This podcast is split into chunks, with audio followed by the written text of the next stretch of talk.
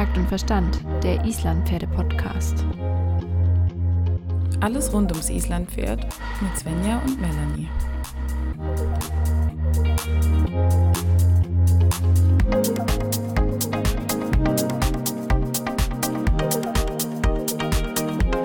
Hallo Svenja, hallo Veronika, wir sind wieder zurück in unserer aller guten Dinge sind drei Folge.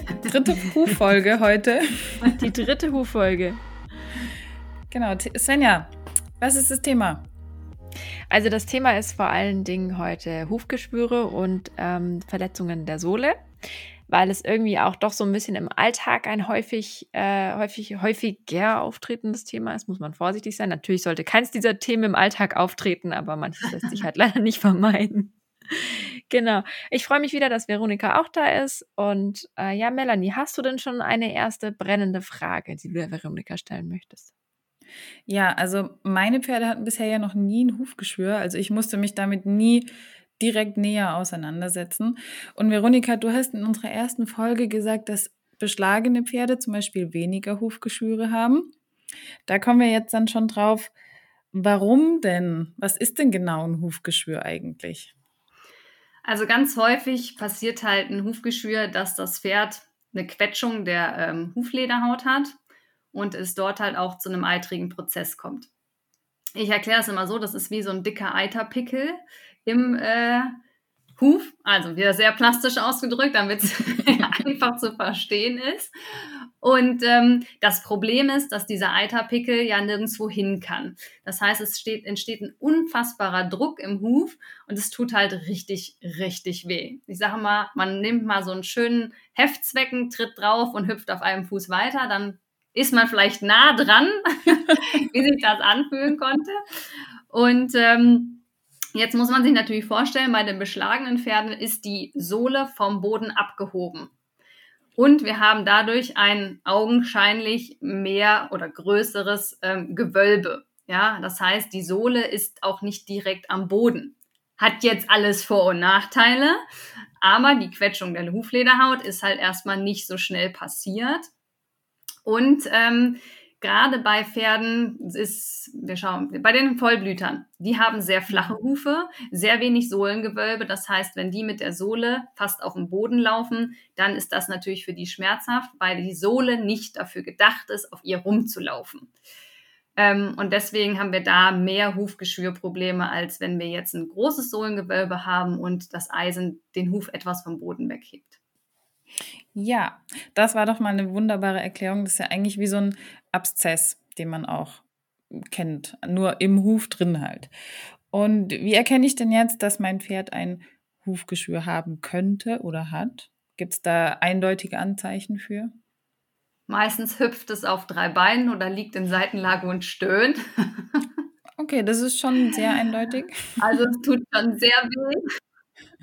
Und sie leiden schon ganz arg, wenn sie das haben, auch wenn es eigentlich ja nicht so schlimm ist. Also wenn man den Pickel dann aufschneidet und es spritzt einem Eiter ins Gesicht, mhm. ähm, freuen sich alle außer der Tierarzt kurz. Ja. er stinkt nämlich wie Hulle. Ähm, aber das erkennt man eigentlich sehr gut. Teilweise leiden sie wirklich, dann schwitzen sie. Also man denkt wirklich, die, da ist der Huf gebrochen oder das Bein gebrochen, weil die solche Schmerzen haben. Das Aber ist es man, ja. Man könnte halt erst in Panik geraten und ja. denken, es ist wirklich irgendwas richtig kaputt am Bein, weil das Pferd nicht mehr drauf tritt. Das schießt einem ja als allererstes in den Kopf, okay, ich muss es einschläfern, weil das Bein gebrochen ist oder so. Aber ähm, da lohnt sich dann nochmal genauer hinzugucken, wenn man jetzt keine Frakturen oder irgendwie erkennt. Ähm, lohnt es sich, den Huf mal näher anzuschauen. Sieht man denn das von außen?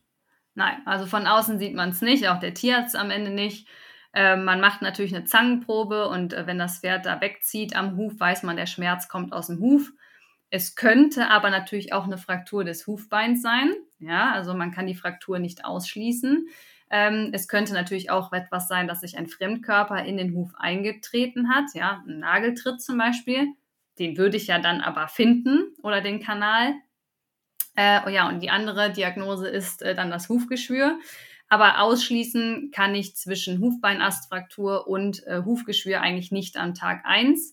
Das heißt, die Pferde werden ja auf jeden Fall ruhig gestellt, in den Verband gestellt. Ähm, also da müsste ich auch für Röntgen um das zu sehen. Allerdings ist es so, dass wenn ich Fissuren habe, also nur angebrochen, dann sehe ich die Frakturlinie auch nicht in den ersten sieben Tagen. Und ich sage immer, häufig ist häufig und selten ist selten. Von daher ist es in der Regel ein Hufgeschwür. also wir gehen erstmal vom Best Case aus, packen das Pferd drei Tage in einen Angusverband und schneiden halt nach. Es kann sein, dass man das Hufgeschwür nach unten nicht eröffnen kann, weil es zu weit oben sitzt oder sich auch wieder resorbiert. Ähm, dann kommt natürlich kein Alter raus und ich kann dem Pferd nicht sofort Erleichterung verschaffen. Trotzdem gilt es dann die drei Tage tapfer zu sein, das Pferd in einen Angussverband zu stellen. Und ich weiß, es ist schwer zu sehen, weil sie wirklich Schmerzen haben. Aber was man auf keinen Fall tut, ist dem Pferd Entzündungshemmer zu geben. Ja, also Worst Case wäre, ich habe noch irgendwie ein Tütchen Schmerzmittel in meinem Spind äh, oder Flüssigkeit und dann gebe ich das dem Pferd, weil ich kann es nicht sehen oder der Tier ist es Wochenende und dann gebe ich dem Pferd das. Das verhindert die Abszessreifung. Das heißt, die Entzündung verteilt sich im kompletten Huf. Es wird die totale Farce. Es zieht sich viel länger, teilweise Wochen und alle ähm, Hufgeschwürpatienten, die in der Klinik gelandet sind mit aufgelösten Knochen, Beteiligung vom Gelenk, Wegschimmeln, Ätzen vom ganzen Hufteil, sind alles Pferde, die Entzündungshemmer bekommen haben. Also das hat gerade erst wieder eine große Klinik äh, vorgestellt in, auf einer Fortbildung äh, für Tierärzte. Ähm, wie gesagt, ich kann das mit Herzen verstehen, dass man das tun möchte, dem Pferd da Schmerzmittel zu geben. Ich kann da nur vehement von abraten. Also für uns, äh, wir machen das gar nicht, weil, wie gesagt, die Komplikationsrate dann so krass steigt. Und nach den drei Tagen, wenn man das Hufgeschwür aufschneidet, ist in der Regel ja alles gelaufen. Ja, dann ist auch wieder gut und es bleibt ja auch nichts bestehen. Wenn ich aber diese Komplikationen habe, dann kann das also wirklich ein Albtraum werden. Also das heißt, merken, ja. nicht selbst irgendwie das Pferd auf Gutwill behandeln, sondern tatsächlich auf den Tierarzt hören. ja, das wäre schon mal ein guter Anfang für die, für die Hufgeschwür. Selbst wenn es gebrochen wäre, das, das Hufbein, gibt man ja auch nicht so gerne Schmerzmittel, weil man nicht möchte, dass das Pferd mehr drauf tritt. Man muss immer ein bisschen nochmal vor Ort entscheiden, weil der andere Huf dann natürlich deutlich mehr belastet wird. Ne? Wir hatten ja schon in den Folgen davor mal über Belastungsrehe gesprochen. Also wenn es länger als drei Tage besteht, muss man da nochmal neu schauen. Aber in der Regel für die Erstbehandlung absolutes No-Go. Hm. Das heißt, zur Behandlung selbst. Du guckst, ob du irgendwo was findest und schneidest, schneidest es dann auf, machst es leer. Oder wenn du es nicht findest, macht man einen Angussverband. Und was genau. genau. ist denn so ein Verband und kann man das selber machen? Das kann man auf jeden Fall selber machen. Ähm, einfach Watte um den Huf, eine selbstklebende Alflex-Binde und äh, eine Sohle drunter kleben. Ähm, da möchte ich vielleicht noch zwei Worte zu Windeln loswerden. Man kann Windeln sehr gerne für Hufverbände verwenden, außer für Angussverbände. Ja, wir wollen kurz mal über Windeln sprechen. Ich so als Mama jetzt. Die Windel wurde dafür konzipiert, das, was drin ist, trocken zu halten. Hm? Mhm.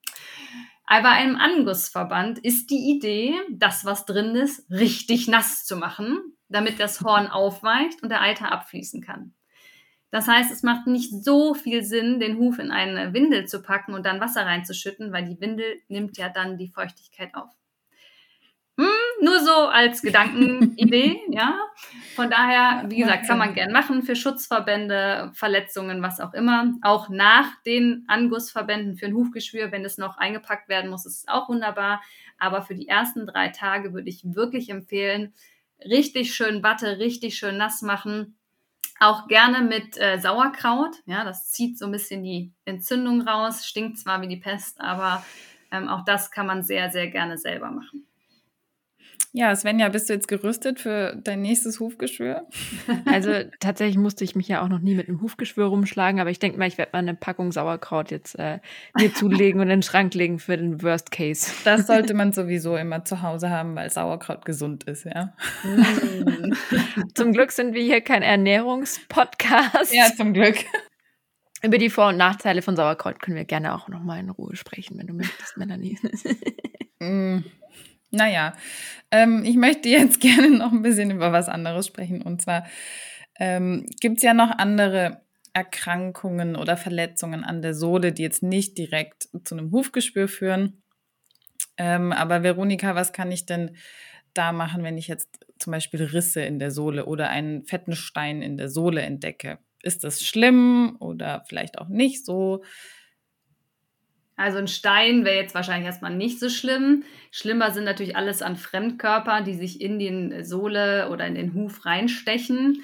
Ähm, also ne, klassischer Nageltritt, muss ja kein Nagel sein, aber halt ein Fremdkörper.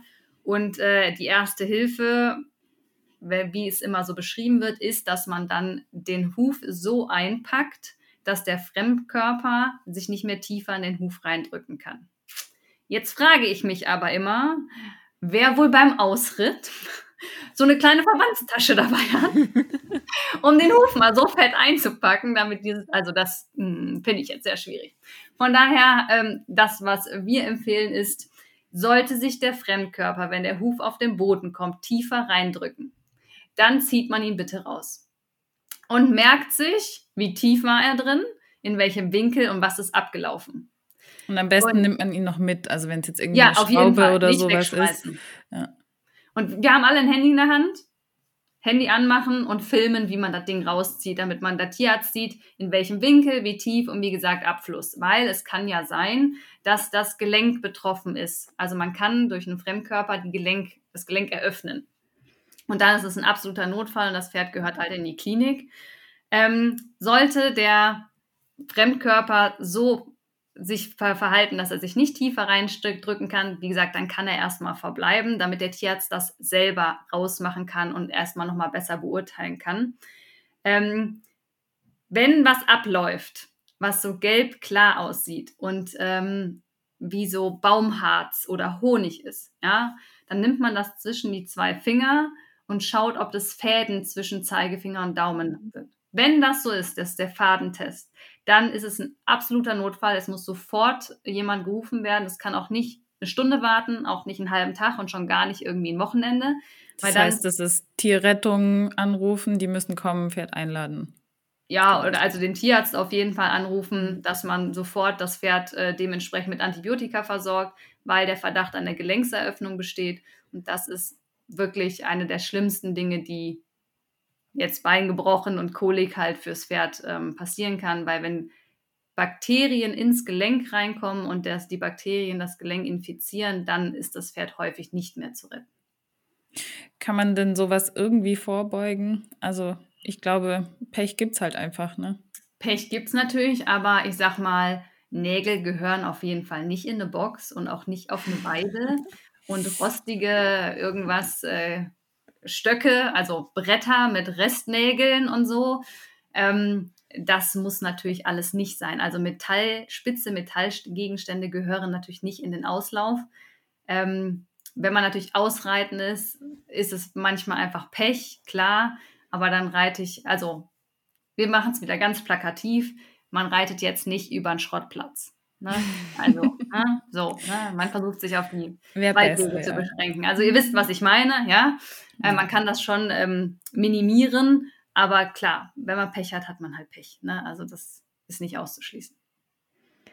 Aber wunderbar, da wissen wir ja jetzt, was wir auf jeden Fall im ersten Moment schon mal tun müssen, nämlich keine Panik kriegen, Handy zücken, wenn es denn nötig ist, den Gegenstand rausziehen und dann sind wir auf jeden Fall schon mal auf einem guten Weg ja, es, es, sieht schon immer sehr gruselig aus, dass, ähm, wenn da sowas im Pferd drin steckt. Und wie gesagt, es kann auch wirklich schlimm sein. Von daher ernst nehmen. Ich sehe gerade schon Melanie vor mir, wie sie jetzt jedes Mal mit einer riesigen Verbandstasche ausreiten geht. ja, ich habe jetzt immer einen Notfallrucksack dabei. Also es ist ja nicht schlecht, wenn man Verbandsmaterial sollte man ja schon am Stall haben. Ja, man ja. sollte ja schon so das wirklich Nötige da haben. Aber ich muss sagen, beim Ausreiten nehme ich das auch nicht mit. Nee. Das ist auch einfach nicht realistisch. Also, Nein. Und stell dir mal vor, wenn du immer mit der Angst ausreiten gehen würdest, dass deinem Pferd was passiert, potenziell eben. hättest du ja auch keinen Spaß mehr. Also von daher ja. hoffen wir, dass selten eben selten ist. Das genau. ist so. Da geht kein Weg dran vorbei, kann ich euch sagen. Ah, wunderbar, Veronika. Das war eine sehr, sehr lehrreiche kleine Reihe mit dir. Ähm, ich habe extrem viel gelernt, hatte auch sehr viel Spaß dabei. Vielen Dank, dass du dir die Zeit genommen hast. Sehr, sehr gerne. Immer wieder. Ja, wir freuen uns schon auf nächste Projekte. Wir sind zu allem bereit und vielleicht nicht zu ganz allem. Also, weil Sven ja gerade so gelacht hat. ja, wir, sag, wir können ja verraten, wir überlegen, was über Training und Isländer zu machen. genau, wenn ihr, wenn ihr Wünsche, Ideen oder, oder wilde, wilde Dinge habt, dann schreibt sie uns doch einfach schon mal äh, auf Instagram oder per E-Mail. Ähm, wo ihr uns finden könnt, das wisst ihr ja mittlerweile, glaube ich, schon at takt.und.verstand. Und Veronika, wenn man dich auf Instagram finden möchte, wo, was muss man suchen? Kernkompetenz Pferd muss man suchen. Perfekt, dann wissen wir jetzt Bescheid. Und wir freuen uns auf jeden Fall. Vielen Dank dir. Sehr gerne. Macht's gut, ihr beiden. Tschüss. Tschüss.